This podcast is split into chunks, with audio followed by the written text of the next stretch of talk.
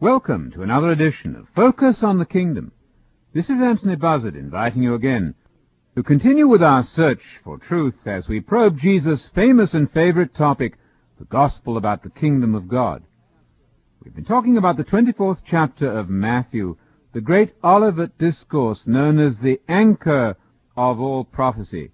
In that famous extended discourse, Jesus gave an outline of the signs of the times which could be expected prior to his great arrival in power and glory to establish the kingdom of God on this earth.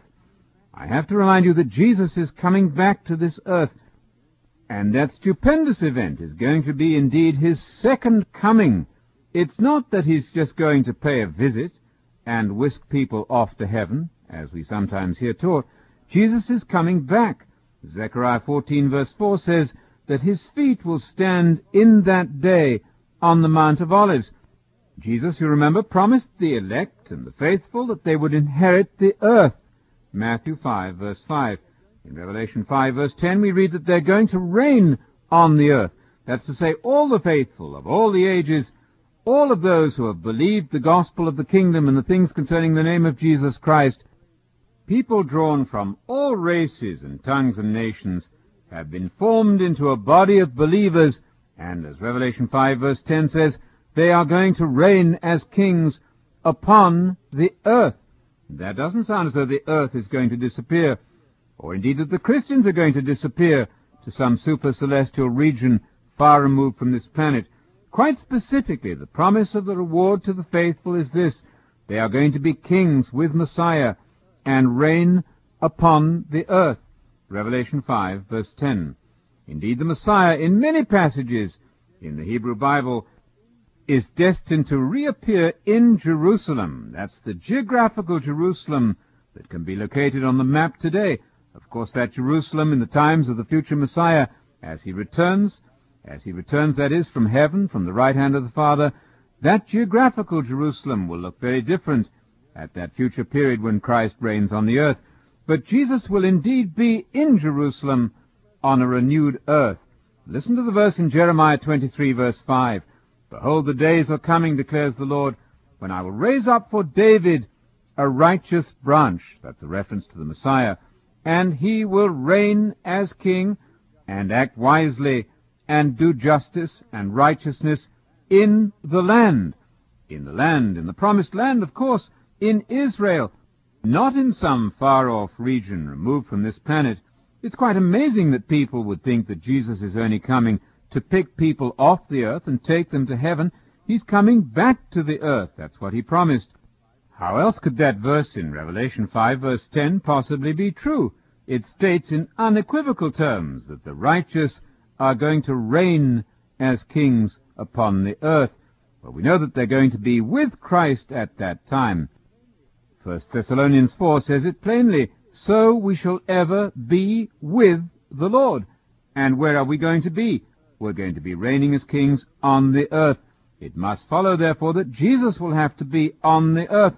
Otherwise, how could we be with him? Jesus, as we know, promised to go to heaven. That's some 2,000 years ago. And to prepare a place for us in the future kingdom.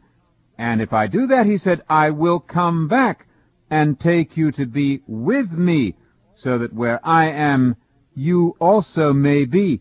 And where are we going to be? Well, Revelation chapter 5 verse 10 has the answer. We're going to be reigning as kings on the earth. It must follow, therefore, logically that Jesus will be on the earth. How else could we possibly be with him? If we are on the earth and he's off there in heaven, that would not mean that we could be with the Lord forever. Jesus is coming back, he said. He went to prepare a place for us, that's to say, a place in the future kingdom, the kingdom prepared from the foundation of the world. But he's coming back, as he said in John chapter 14 and verse 3. Now that future arrival of Jesus Christ in power and glory is going to be a spectacular event, a dazzling display of divine power. You'll remember in Acts chapter 1 verse 11 that they saw Jesus disappear from the earth, and in like manner the text there in Acts 1 verse 11 says, He will come he will come back just as they saw him go.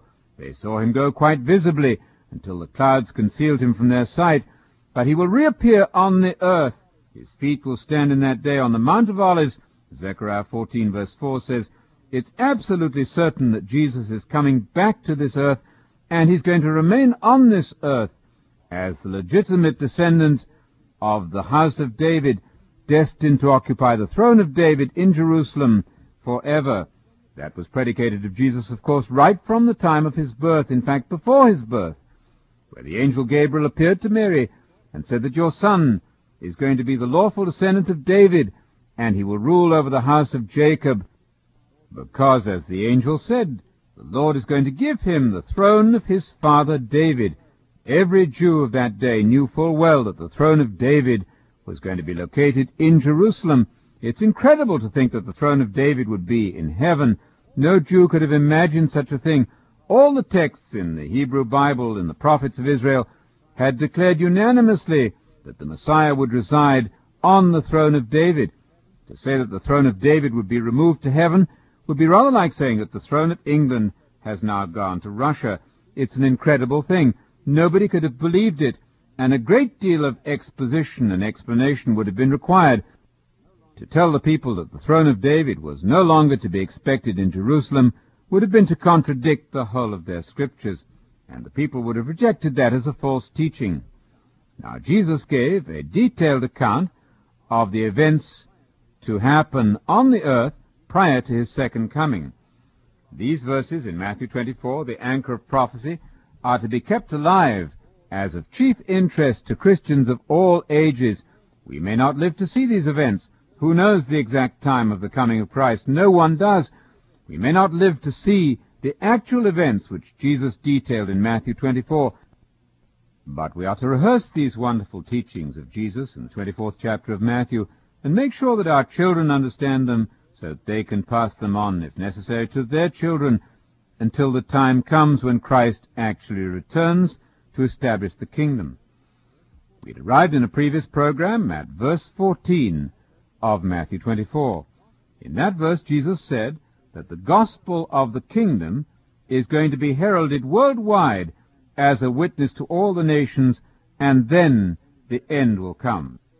And the end in question, of course, was the end of the age the time when the kingdom of God will be set up in the future. It was about that end of the age that the disciples had questioned Jesus in the third verse of Matthew 24. And so now in Matthew 24 verse 15, Jesus gets to the point quite specifically. Therefore, when you see the abomination of desolation, which was spoken of through Daniel the prophet, standing in the holy place, let the reader understand, then let those who are in Judea flee to the mountains. And let him who is on the housetop not go down to get the things out that are in his house. And let him who is in the field not turn back to get his cloak. And woe to those who are with child and to those who nurse babes in those days. But pray that your flight may not be in the winter or on a Sabbath day, and I pause there to mention that flight out of Jerusalem on the Sabbath day would be difficult. It's not that the Christians would necessarily be keeping the Sabbath, but the Jews in Jerusalem certainly would be keeping the Sabbath, and they would lock the doors and make transportation problematic on the Sabbath day. And of course conditions in the winter would make flight out of Jerusalem even more hazardous. And then in verse 21, Jesus introduced the topic of a great tribulation. For then there will be a great tribulation, such as has not occurred since the beginning of the world until now, nor ever shall. And unless those days had been cut short, no life would have been saved. But for the sake of the elect, those days will be cut short. Then if anyone says to you, Behold, here is the Christ, or there he is, do not believe him. For false Christs and false prophets will arise, and will show great signs and wonders so as to mislead, if possible, even the elect. And the elect, of course, as everywhere else in the New Testament, refer to the Christian people. The Christians, you'll note, are on the earth during this great tribulation period.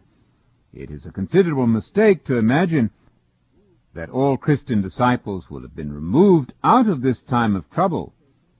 There is a theory that they will all be taken to heaven, and so they would watch all of these events from a kind of gallery in heaven. But that's absolutely not true to this text, because the elect are to beware of events, of false preachers and false miracles occurring during the period of tribulation.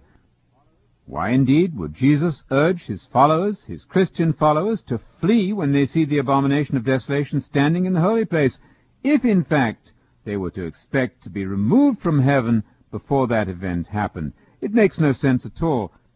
There's no evidence here at all in the teaching of Jesus, or anywhere else, that the Christians can expect to be removed physically from the earth prior to the time of the Great Tribulation. Jesus went on to say, I've told you all of this in advance. And one of the things he tells us in advance here is that Christians must endure tribulation right to the end. They must act when they see the abomination of desolation arriving in the temple they must take action and ensure their own safety by flight from Jerusalem. Jesus went on in verse 26 of Matthew 24 to warn that some would say, Behold, the Messiah is in the wilderness. But if they hear rumors like that, they are not to go forth. Others might say, He's in the inner rooms. But you're not to believe them, Jesus said. Matthew 24, verse 26. And then he described the nature of the second coming. Now, is this to be a secret and silent event? By no means. In verse 27, Jesus says, For just as the lightning comes from the east, and flashes even to the west, so shall the coming of the Son of Man be. The second coming of Christ, in other words, will be just as external an event as lightning, just as visible as lightning as it flashes across the sky. But immediately after the tribulation of those days, Jesus went on to say in verse 29, did you catch that? Immediately after the tribulation of those days. That little phrase, immediately after, has given some Bible readers a great deal of trouble, but there's no need for this. It's a transparently simple connection immediately after, with no event intervening after the tribulation of those days, the one described in verse 21 onwards, Immediately after the tribulation of those days, the sun will be darkened, the moon will not give its light, and the stars will fall from the sky, and the powers of the heavens will be shaken, and then the sign of the Son of Man will appear in the sky, and then all the tribes of the earth will mourn, and they will see the Son of Man coming on the clouds of the sky with power and great glory, and he will send forth his angels with a great trumpet, and they will gather together his elect, that's to say the Christian believers of all nations, and of course at the same time he will be raising the dead so that Abraham and Isaac and Jacob, who are currently dead, will be raised to life in order to participate in the kingdom of God to be established precisely by this great second coming event. And so here we see the angels gathering from the four corners of the earth, from one end of the sky to the other, all the elect, so that they may take part in the great kingdom about to be established. Our time is running out for today. We invite you to request from us an article connecting Matthew 24 with Daniel. In addition, we offer you our free book on the kingdom of God for your personal Bible study at home. We invite you to check our findings carefully in Scripture as you ponder these great teachings of Jesus. Join us again for our continued discussion of Jesus' favorite topic, the gospel about the kingdom of God.